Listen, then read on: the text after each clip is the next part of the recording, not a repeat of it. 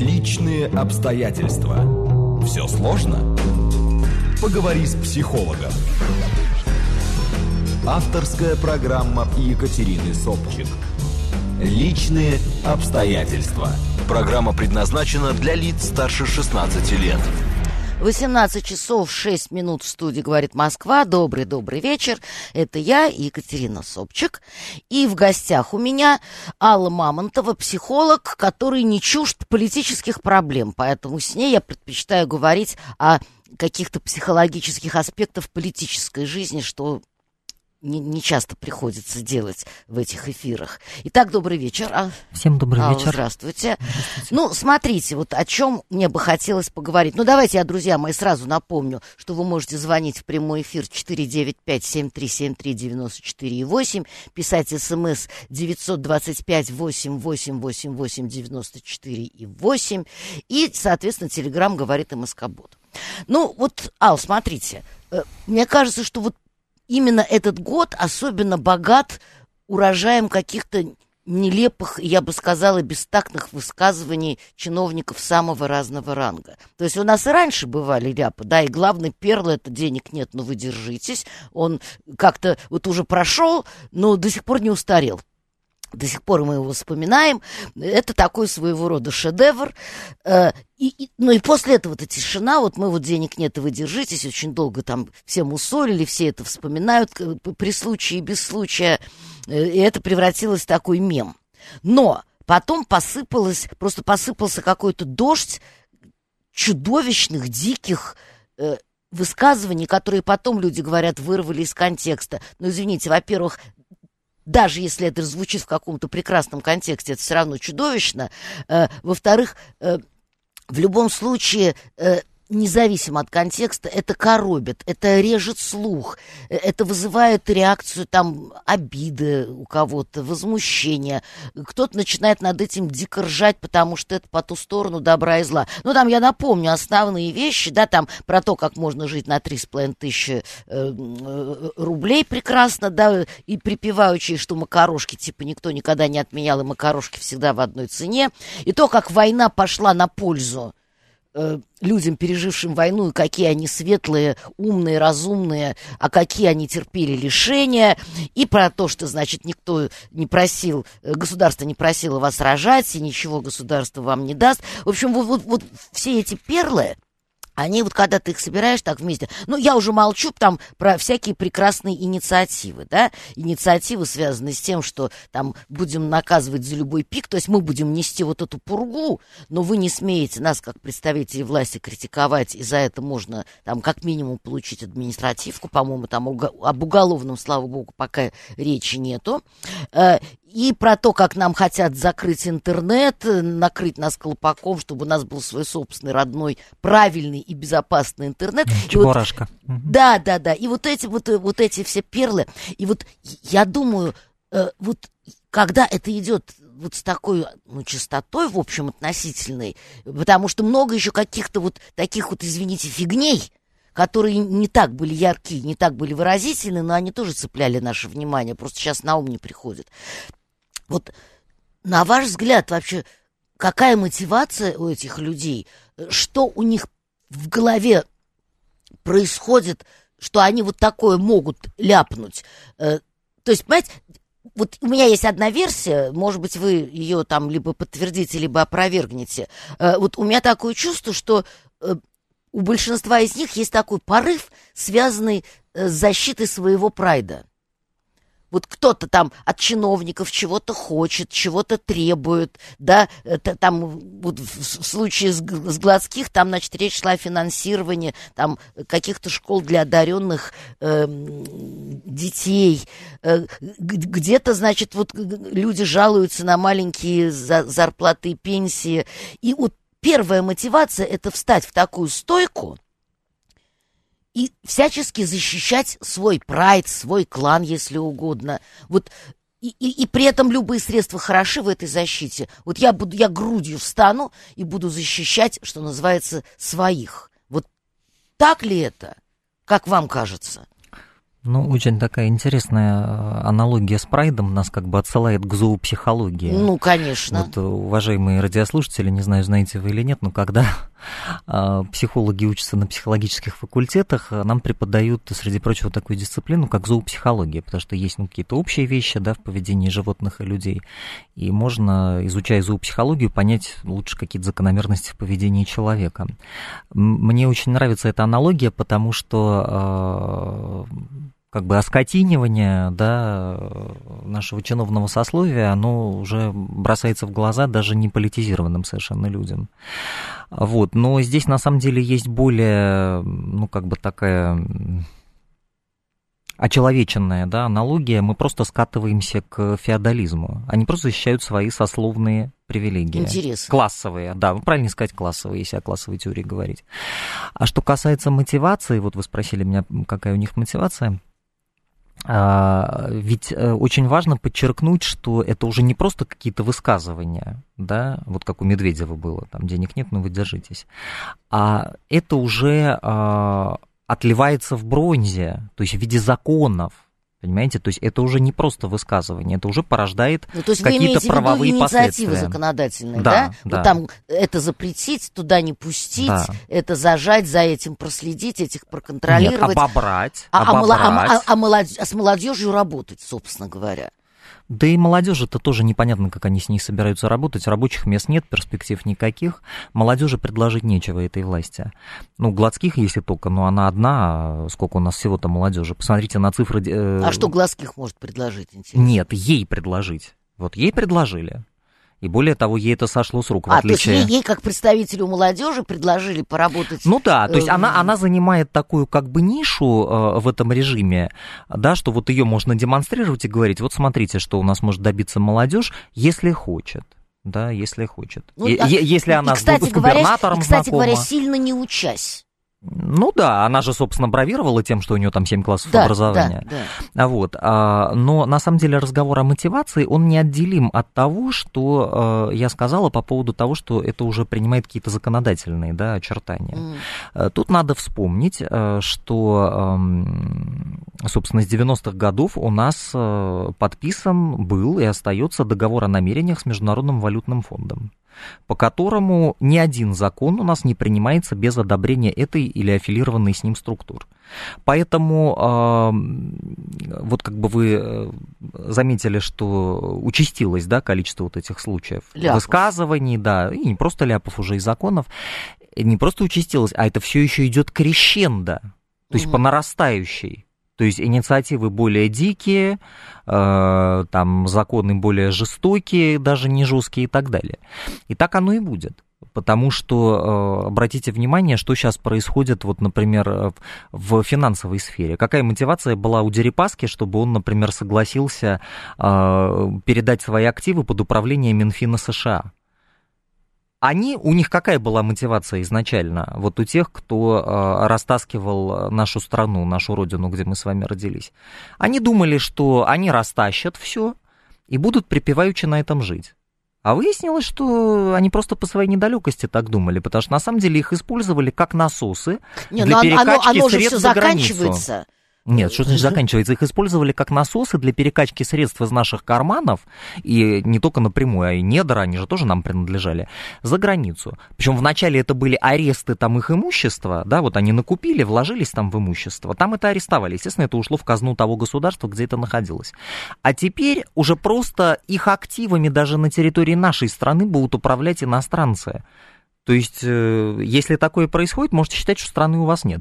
Поэтому мотивация какая? С одной стороны, обслужить на отметку кич с плюсом, значит, своих хозяев из метрополии. С другой стороны, они нервничают сейчас, потому что, с одной стороны, продолжается этот спектакль для лохов-туземцев «Конфронтация с Западом».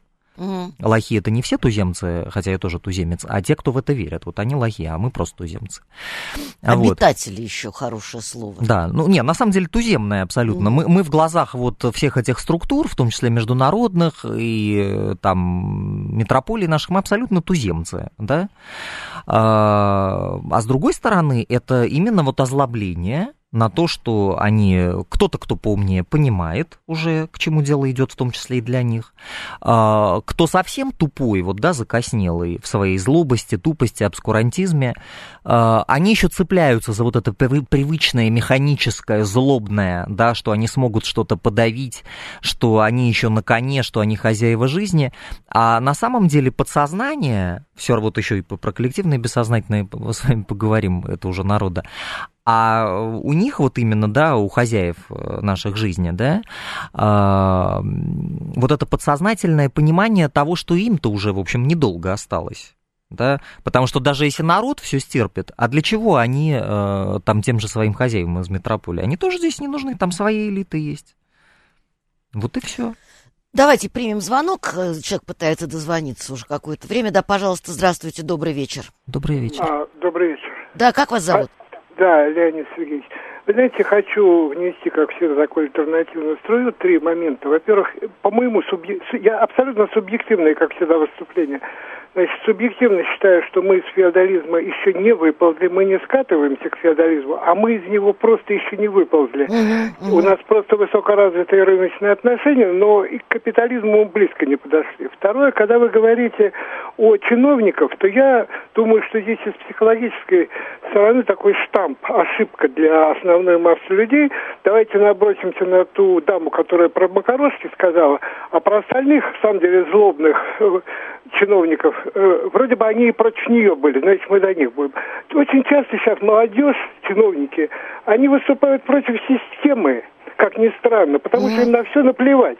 Они говорят от имени системы, на самом деле я осуждаю. Я с этим сталкивался очень часто. То есть они осуждают систему, выходя внутри нее, да? Да, ну, она никакая, раз она там. Но она, на самом деле, скорее всего, говорила злобно в адрес системы. И мы все на нее набросились, хотя она вообще систему не представляет. И третий аспект, когда вы говорите, вот они, вот психолог у вас говорит, они, вы нигде не говорите мы. А мы, вот нас, как таковых, нет. Мы говорим, гражданское общество, когда оно возникнет? Когда мы сможем объединяться не против кого-то, а не за какую-то идею, а с умением строить отношения, управление, производство.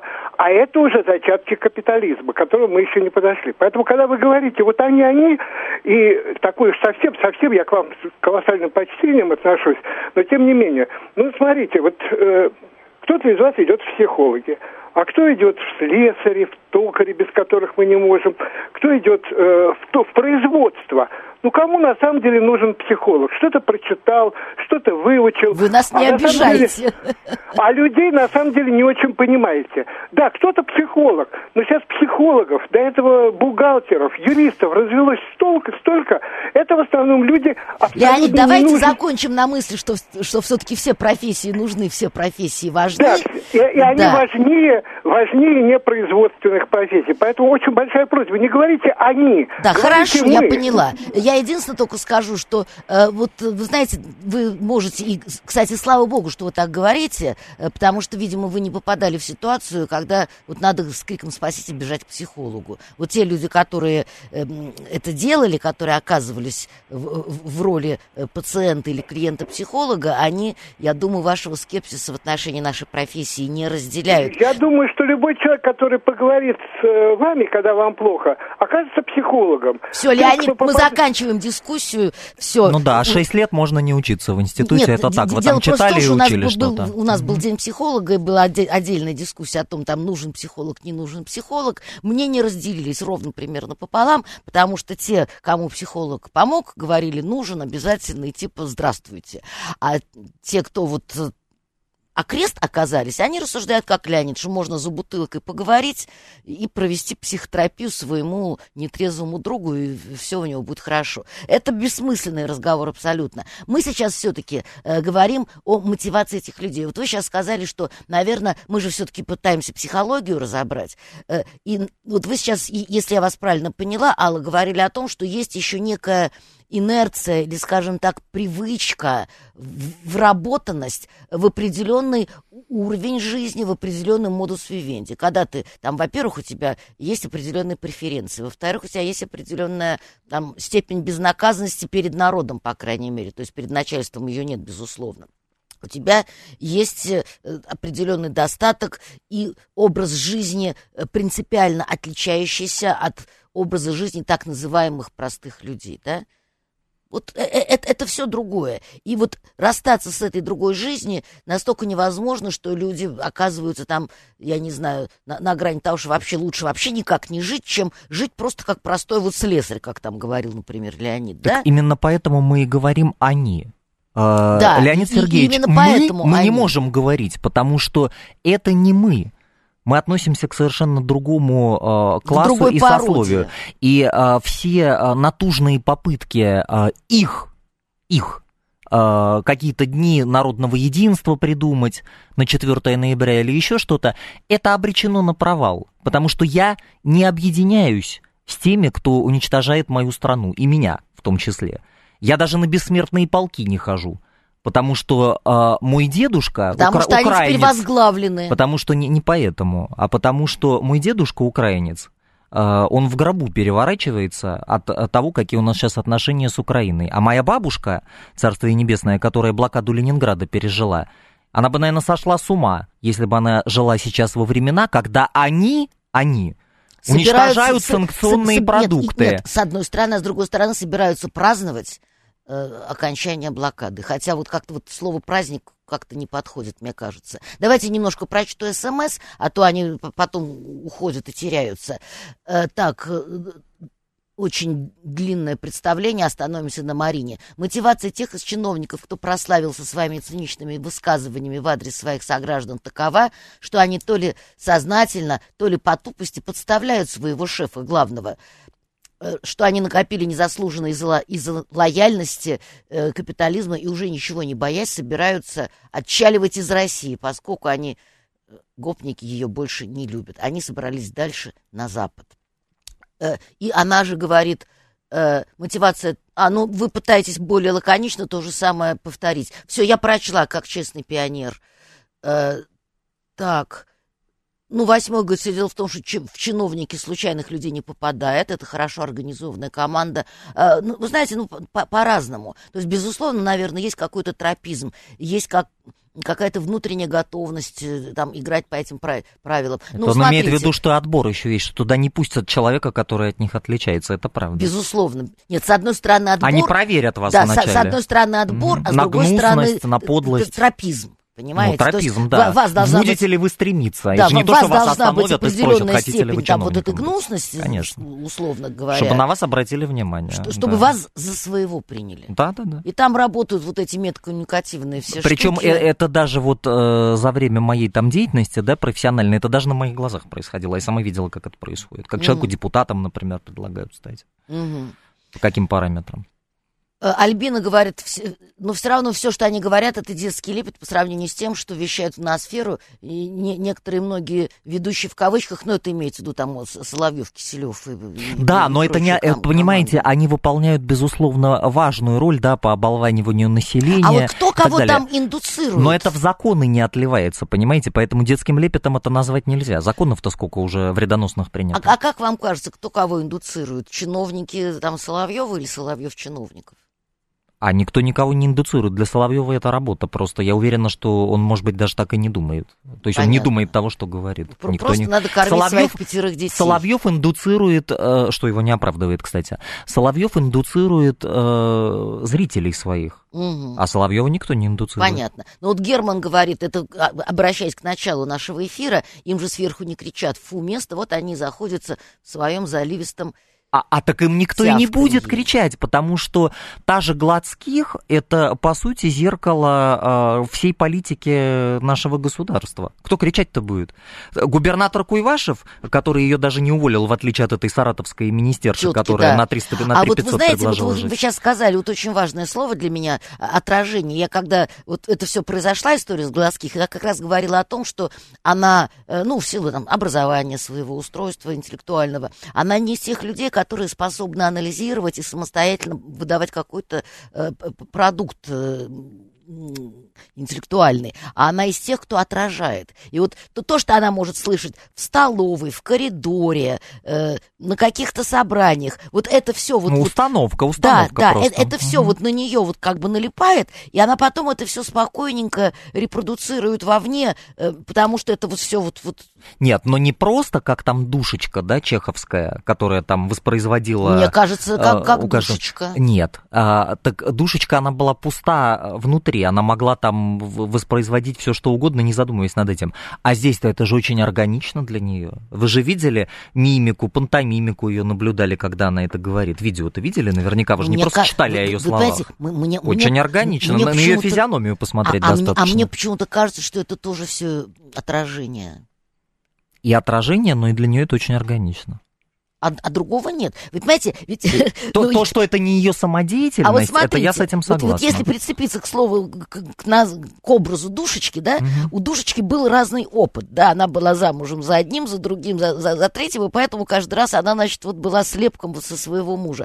А мы не знаем, что она будет отражать, окажется она в другой среде. Мы ее пока наблюдаем в этой среде. А ей нечего будет отражать, там же заканчивается-то чем? Что у нее снимает флигель там постоялец, у которого сын, и она счастлива, что впервые после долгого перерыва, когда она ничего не могла отражать, что у нее, наконец, вот там этот его сын с какими-то заботами школьными, и вот он там что-то говорит, она это отражает и так далее. Так, а я говорю про эту несчастную Глазких, что мы ее находим сейчас в ситуации отражения определенной ситуации. Мы не знаем, что бы она отражала, оказавшись в другой среде. Вот, думаю, что ничего хорошего, судя по ее физиогномическим данным. Понятно. Абсолютно. И об уровне образования. Вы все-таки ей не отказываете в какой-то минимальной хотя бы самостоятельности.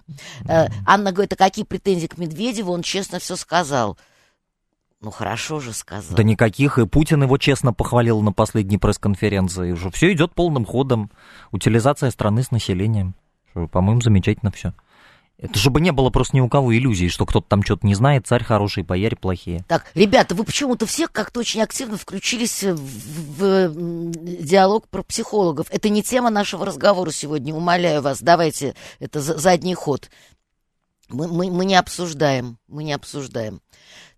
Так, вот смотрите, другой взгляд какой, 682-й, все они... Результат нашего молчаливого согласия. Индуцируем их мы. Ну да, вот наше молчаливое согласие позволяет им отвязываться, распоясываться и чувствовать собственную безнаказанность и безответственность. Конечно, так оно и есть. Угу.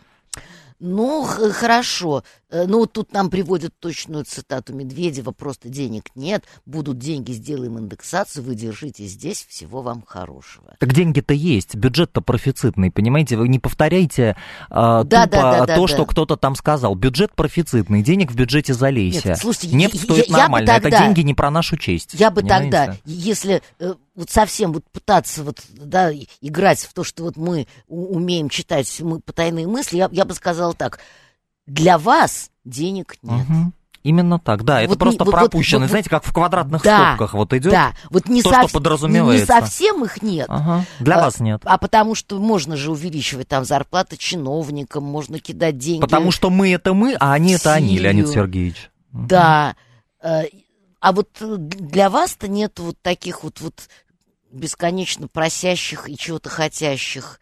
Я, кстати, с ним согласна в том, что никакого капитализма у нас нет. Правда, у нас и развитых рыночных отношений нет. Если бы они у нас были развиты, у нас хотя бы малый и средний бизнес процветал, а мы этого не наблюдаем.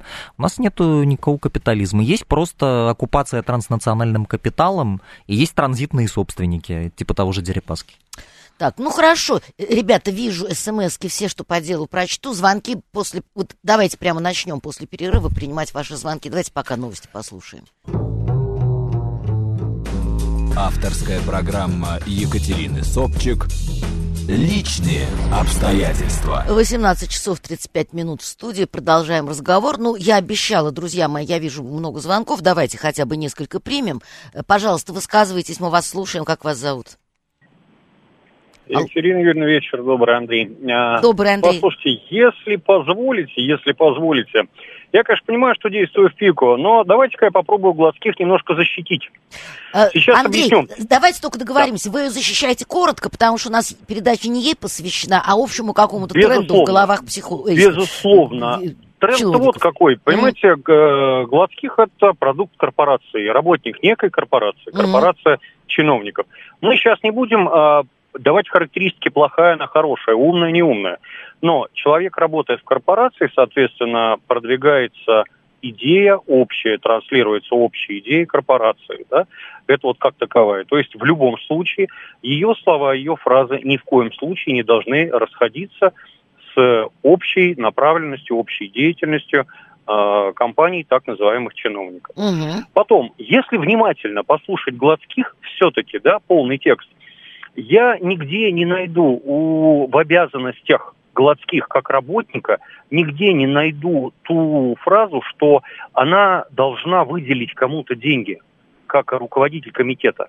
Вы понимаете, ее защитная вот эта вот реакция, пусть даже она косноязычная какая-то, это действительно защитная реакция, она не то, что Глазких жалко, не то, что Глазких не умная там какая-то что-либо, она просто искренне не понимает, где она это сможет найти и почему на ее голову перевалили вот подобное задание, еще и поставив ее перед телевизором. Непосильный груз ответственности на нее свалился. Так точно, абсолютно верно. Вы понимаете, банально, да, девушка растерялась, она, увы, она неопытный чиновник, она не понимает, как можно, это ж не уровень, извините меня, Владимир Владимирович, да, который моментально, опытнейший политик, моментально может все объяснить и моментально рассказать. Увы, да, мы сталкиваемся с людьми, которые зачастую под прицелами телекамер, там что-то, они не могут, может, явно выразить свои мысли как-то. Да, здесь поняла. Никакое чиновничество вовсе нет. Это каждый конкретный случай, понимаете, если рассматривать под микроскопом, выяснится, что у медали есть и аверс, и реверс. И зачастую мы смотрим только аверс. Реверса тоже надо просматривать. Андрей, да, спасибо вам большое. Ну, смотрите, ведь на самом деле вы же вовсе даже не в пику, потому что мы перед уходом на новости как раз говорили о том, что я об этом говорила еще раньше, что срабатывает вот это рефлекторное необходимость защищать свой прайд или так свою точно. Корпорацию. Так, а есть еще, понимаете, какая вещь, и вот согласитесь, что опять же я окажусь прав, ну давайте мы экстраполируем все это на нас, на рядовых жителей, да, но давайте назовем, хорошо, меня, вот такого плебса, как я, условно. Сейчас я человек, у которого есть там, ну давайте, 2 квартиры, автомобиль, там дача, бла-бла-бла, там 1000 рублей в кармане, я сейчас приезжаю к себе домой и вижу бомжа, извините, дурно пахнущего, вот он у меня в подъезде. Какова моя реакция? Я так, что буду... аналогия с бомжом, это кто? У нас бомж, который... Вот теперь смотрите, получается, что, ну, видимо, если разделить население по уровню достатка, да, у нас есть будет большая куча примеров, где довольно-таки обеспеченные люди там будут относиться к менее обеспеченным людям, ну, давайте, менее обеспеченным слоям населения, которые проживают где-то в дальних районах России, будут относиться с неким, ну, нескрываемым презрением. Андрей, вы забываете одну очень важную вещь. Дело в том, что вы не нанятый этим бомжом работник, а Глазких чиновник – это нанятый работник. У нас отсутствует понимание того в коллективном бессознательном, что чиновники – это не какие-то там богопомазанники, да, к которым мы там на поклон должны ходить и выпрашивать то, что нам и так положено. Это нанятые нами работники. И в первую очередь у вашей подзащитной отсутствует это понимание. Да, у нее нет в обязанностях давать деньги, но у нее в обязанностях и не написано говорить от лица государства. Ее за язык никто не тянул. И никакой чревовещатель ее устами не говорил. Ребят, ну вот так это... Она не говорила. Она сказала, вот государство вам ничего не должно. Она государство не представляет на своем посту. Хорошо. Вот я про что и говорил. В данном случае слово государство используется как в значении гарант Конституции или некое юридическое образование. Вот ООО государство нам ничего не должно. Оно используется человеком, который просто не дорос до занимаемой должности. Так, ну, разобрались с этой ситуацией, да. Вот, ну да. Андрей, а вот смотрите, вот Ванденсток Марина, она из какого-то далека нам пишет, она говорит, что она там, ну, где-то, видимо, вышла замуж, живет за границей, и что сделали с Москвой, и все. И вот она к вам прямо обращается и говорит: Андрей, ну, они же прокололись. И она прокололась. То есть, вот Мариночка, вы понимаете, проговорились. Я вам хорошо, я вам приведу не вот такой пример. Не вы прокололись, не вы, а да, я эта понял, девочка. Понял. Я вам приведу вот такой вот пример, который тоже обсуждали у нас очень много на средствах массовой информации. В общем-то, он мне не очень понравился, но тем не менее. В некоем городе детям... Сейчас вы мне вспомните, Екатерина Юрьевна, это точно вспомните. Ребенку-сироте выделили квартиру. Да. Вместо с ребенком, сирота с ребенком, там 16-летний, выделили квартиру. Вместо того, что по мнению, там, так скажем, неких чиновников, да, опять же, пасть в ниц многие и благодарить, девочку устроило то, что вот она ходила по всем бумагам, и, ну, по всем инстанциям и говорила приблизительно следующее. То, что вот вы обалдели, у меня там оторванная батарея, дующее окно и неработающий холодильник, да как же вы мне так выделили? Не была благодарна, Да, да. Угу. И вот, понимаете, вот опять же, когнитивный диссонанс, да, с одной стороны, согласитесь, что если эту квартиру выделить, ну, давайте вот, кто у нас звонил, Леонид Сергеевич, да, если я не ошибаюсь? Да, был такой первый звонок. Он говорил мне про простого столяра. Шикарный пример. Давайте выделим эту квартиру столяру. Почему нет? Давайте выделим. Мы вместо этого, ну, фактически государство, чиновники, да, как их называем, выделяем их вот этой вот девушке, которая родила еще неизвестно. Андрей, того, заканчивайте. Да, вот я к тому, что, понимаете, вот опять же, есть аверс, есть каждую ситуацию, нужно рассматривать отдельно. Все, согласна, согласна. Спасибо большое, заканчиваем политинформацию, спасибо. А то у нас получается эфир имени Андрея, все остальные могут обидеться. То есть, ребят, на самом деле, вот... Опять же, возвращаясь к психологии и к тому, что мы с Аллой пытаемся сказать, что в коллективном...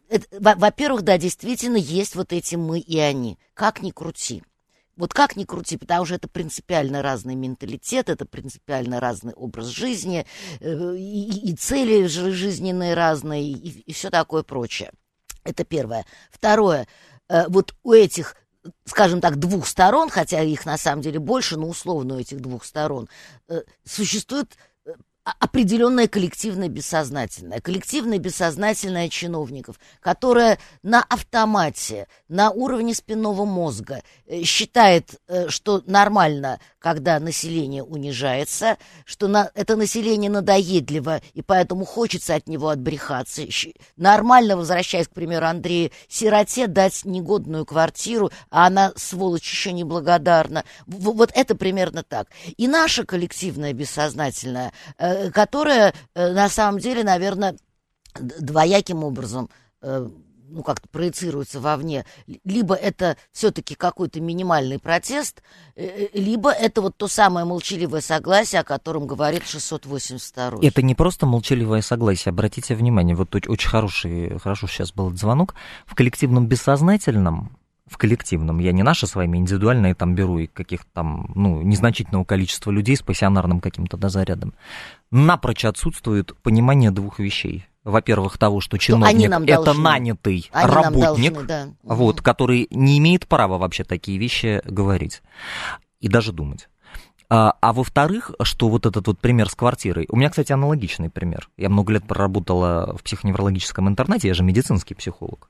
Хотя была там и помощником депутата, но в нашей политике психологу лучше иметь медико-психологический уклон. Вот. Получила моя пациентка, бывшая, получила квартиру в Москве, не где-нибудь. В ужасающем состоянии. И ремонт, и сантехника. Ну, в общем, там что-то сделано формально, но все отваливается. Но я что хочу сказать, это я как бы немножко в сторону отошла. Второе, что напрочь отсутствует понимание того, что да, она не должна быть благодарна никому. Это они должны быть благодарны, что они так вышли из положения, что она не подала там на них в суд, что много лет назад ей там сфабриковали психиатрический диагноз, чтобы ее в ПНИ из детского дома перевести в психоневрологический интернат.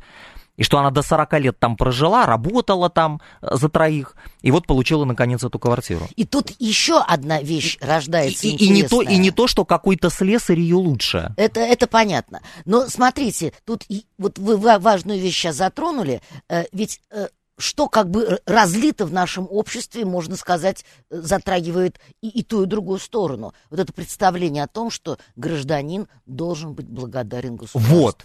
И пока, и вот тут интересно, что вот, значит, во-первых, становится понятно, почему они так себя ведут. То есть это получается как качели. Это такая замкнутая самодостаточная система, где есть, значит, терпилы, такие, да, мазохисты со стокгольмским синдромом. И есть отвязанные, разнузданные, распоясавшиеся твари из прайда, да, которые все больше отвязываются, распоясываются от безответственности и безнаказанности. И дальше это идет только по нарастающей. Но вот тут интересно, что это первично, да, в коллективном бессознательном народа, что мы там твари дрожащие, а не право имеющие, или это все-таки следствие вот этой вот диктатуры, да, и тирании? Нет, ну, слушайте, ну, традиция-то огромная. Пришла зима, настало лето, спасибо партии за это. Да, но на самом деле это гораздо меньше было выражено в советское время, чем в царской России, например. И обратите внимание, что сейчас тот вот заряд, да, пассионарности и коллективизма в хорошем смысле. Не когда там кто-то ведется на предложение объединиться там с олигархами, с ворами и еще с кем-то там на 4 ноября куда-то выйти, я не это имею в виду, а когда люди на низовом уровне демонстрируют способность выстраивать горизонтальные связи. Вот завтра, например, митинг будет в 13 часов на метро 1905 года против вот как раз этого закона, позволяющего, он еще хуже реновации, просто отнимать любое вообще, да, дом, да, имущество, да, выгонять там всех за какие-то компенсации, на которые потом купить ничего, может быть, невозможно будет, как уже в некоторых городах происходит. Вот. Так вот, способность даже выстраивать эти горизонтальные связи, это сохранилось только благодаря как раз вот этому советскому времени. Потому что сейчас, вот эти последние 27 лет, обратите внимание, насколько нам внушается мысль, что человек человеку волк, индивидуализм и философия, да, навязывается. И действительно, разве можно себе представить, например, раньше, чтобы у соседей ребенок месяц не ходил в школу? Да уже бы обратили внимание, что-то бы сделали. В подъезде, ну, да, все друг друга знали. А сейчас грабят какую-нибудь квартиру, и никто даже внимания не обратит, скажет, а, это не мое дело. Да мало ли кто там что носит, может, это грузчики такие. И все. Понимаете? Поэтому я, с одной стороны, я согласна с тем, что это тысячелетнее, да, наследие, а с другой стороны, все-таки, наверное, я склоняюсь к тому, что в том виде, в каком это есть сейчас, в коллективном бессознательном народа, это, конечно, следствие последних 27 лет. И, к сожалению, вот мне тут недавно попала статья, такой заголовок, «Россияне меняют потребительское поведение». Вот нам же все время Греф там, да, объяснял, да, нам про это рассказывают, что мы потребители, да, мы не творцы, а мы потребители. А вот получается, что у них это удалось им сформировать, да, из людей-творцов, людей-потребителей. Ну, давайте послушаем слушателей наших. Да, пожалуйста, слушаем вас. Здравствуйте. Алло. Алло, Екатерина, приветствую, Константин. Да, Константин, здравствуйте. Что вы думаете, вы знаете, по поводу коллективного бессознательного наших чиновников? Вы знаете, вот я с удовольствием, с интересом слушаю ваши рассуждения, да, но мне кажется, вам не хватает еще одного шага, который был сделан еще в 19 веке. Господа, так у нас же классовое общество. Вы понимаете, что Глазких, да, она причисляет себя к классу элитному. То есть, ну, скажем так, сословию все-таки. Все-таки сословию. Ну, давайте так. Пока это сословие, да, но оно уже начинает кристаллизовываться, и через, допустим, 20-30 лет, да, это вырастет класс. То есть этот класс, который в начале 90-х начал, скажем так, править страной, и никуда он не делся, их отстреливали, то есть там они куглись, то есть происходил естественный отбор, но сейчас возник, да, как вы говорите, пока сословие, но это уже класс. И поэтому этот класс уже, он не ворует, он берет свое, вы поймите. И когда вот Глазких заявляет, да никто никому ничего не должен, ну, это же чисто западная система. Когда вот мы в 91-м там выходили на площадь, говорили, мы хотели жить как на Западе. Да хотели, конечно. Только нам никто не объяснил. Только в каком-то определенном смысле этого слова. Да, нам никто не объяснил, что на Западе есть классовое общество, что есть элиты, извините, там Буши, Клинтона, там другие вот кланы, которые изначально живут хорошо и изначально владеют 90% благов. Бог с ними, Константин. Вот вы мне скажите, пожалуйста, на ваш взгляд, вот это обилие бестактности, которое мы в последнее время наблюдаем, оно связано с чем? С тем, что они там, я не знаю, страх потеряли, совесть потеряли, нюх потеряли. Что происходит? Нет, вы поймите. Для нас они потеряли страх, нюх и все. Потому что мы еще считаем, что все равны, да, но они-то считают, что они элита, они правящий класс, правящие классы, да, и для них это абсолютно нормально. Вы поймите, для них это абсолютно нормально. Я поняла, спасибо, Константин. Ну да. Вот, видимо, в поддержку вам пишет 692-й. Это кристаллизация классового общества, когда элиты легально забирают 90% доходов, а народ получает то, что осталось. Это чисто западная схема. А в элитах идет борьба. Одни делятся Западом, другие хотят взять все в себе. Афанасий Борщев говорит, государственный пункт раздачи квартир, а тогда не надо, извините, претендовать на то, что ты пункт раздачи квартир. Тогда ты для себя объяви, либо у тебя звериный оскал и вообще нет никакой социалки. Хотя сейчас в самых успешных капиталистических обществах прекрасная социалка, и там государство пункт раздачи кое-чего. Даже социальные дома есть в Англии, да, например. Да. Уж Англия — это цитадель капитализма. Да, и уж по крайней мере, и там работает социалка. И либо мы должны сказать, вообще не будет вам никакой социалки, и заботьтесь сами о себе. Последовательность должна быть. Мы же иногда перестаем понимать вообще, чего нам ждать и на что нам рассчитывать. Давайте еще один звонок примем, пожалуйста. Как вас зовут? Здравствуйте. Здравствуйте, Екатерина. Сергей меня зовут. Да, Сергей, здравствуйте. Значит, я как вижу взаимоотношения между людьми у нас в стране. Я не знаю, как в других странах. Уверен, где-то еще так есть. Я живу в России, поэтому... Значит, как говорит один мой любимый писатель, уважаемый Виктор Анатольевич Шендерович, да, это дарвинизм называется. То есть главная задача человека, амбициозного, стремящегося во власть, или не только во власть, а в какие-то влиятельные, может быть, профессии или занятия, это возможность, иметь возможность испортить жизнь другому человеку. Так, это зачем? Объясняю, то есть чем больше у вас инструментов испортить жизнь другому человеку, тем больше вы имеете власти. То есть, я поняла. Да. Все дело во власти и возможности влиять. Ну, социал-дарвинизм это точнее называется. Социал-дарвинизм. Да, то есть если вы ко мне пришли, понимаете, если у вас есть какие-то ко мне претензии, ну, не знаю, если человек, когда чувствует, что как бы он может человеку как бы, ну, нагадить, понятно, это же синдром вахтера, по сути дела. Ну, это как в этой песне, в забытой мелодии для флейты. Мы сгораем, когда разрешаем, и поэтому мы запрещаем. И об этом же Войнович писал, что нет на все. Насколько ваша власть заметнее, когда вы что-то запрещаете. Если вы что-то разрешите, вам даже спасибо не скажут. А начинается все с синдрома вахтера. Я вас просто не пущу в общежитие. Ну да. Вот, собственно, да, спасибо. Спасибо вам большое, Сергей. Ну, вот человек второй раз пишет, хочет все-таки, чтобы его мнение прозвучало. Он говорит, все проще. Несколько часов назад вот на нашей радиостанции представили оценку по активности чиновников. И он говорит, у многих депутатов ума не хватает, а активным быть нужно. Вот они и несут чушь. Надо же себя как-то проявить. Ну, я хочу напомнить, что, вы знаете, вот, не знаю, помнят ли наши уважаемые радиослушатели, но несколько лет назад был такой большой скандал с взятием проб, да, на следы наркотических веществ, например, в туалетах Госдумы. Результаты были зашкаливающие, так, на самом деле. Давайте, не имея доказательств, мы не будем... Нет, причем какие доказательства? Да. Все было, это было обнародовано. Ну... Там же не по персоналиям, кто конкретно употребляет. Я не знаю, кто может уборщица там в Думе употребляет. У нас этой информации наверняка нету, а есть только вот какое-то такое эхо от этого.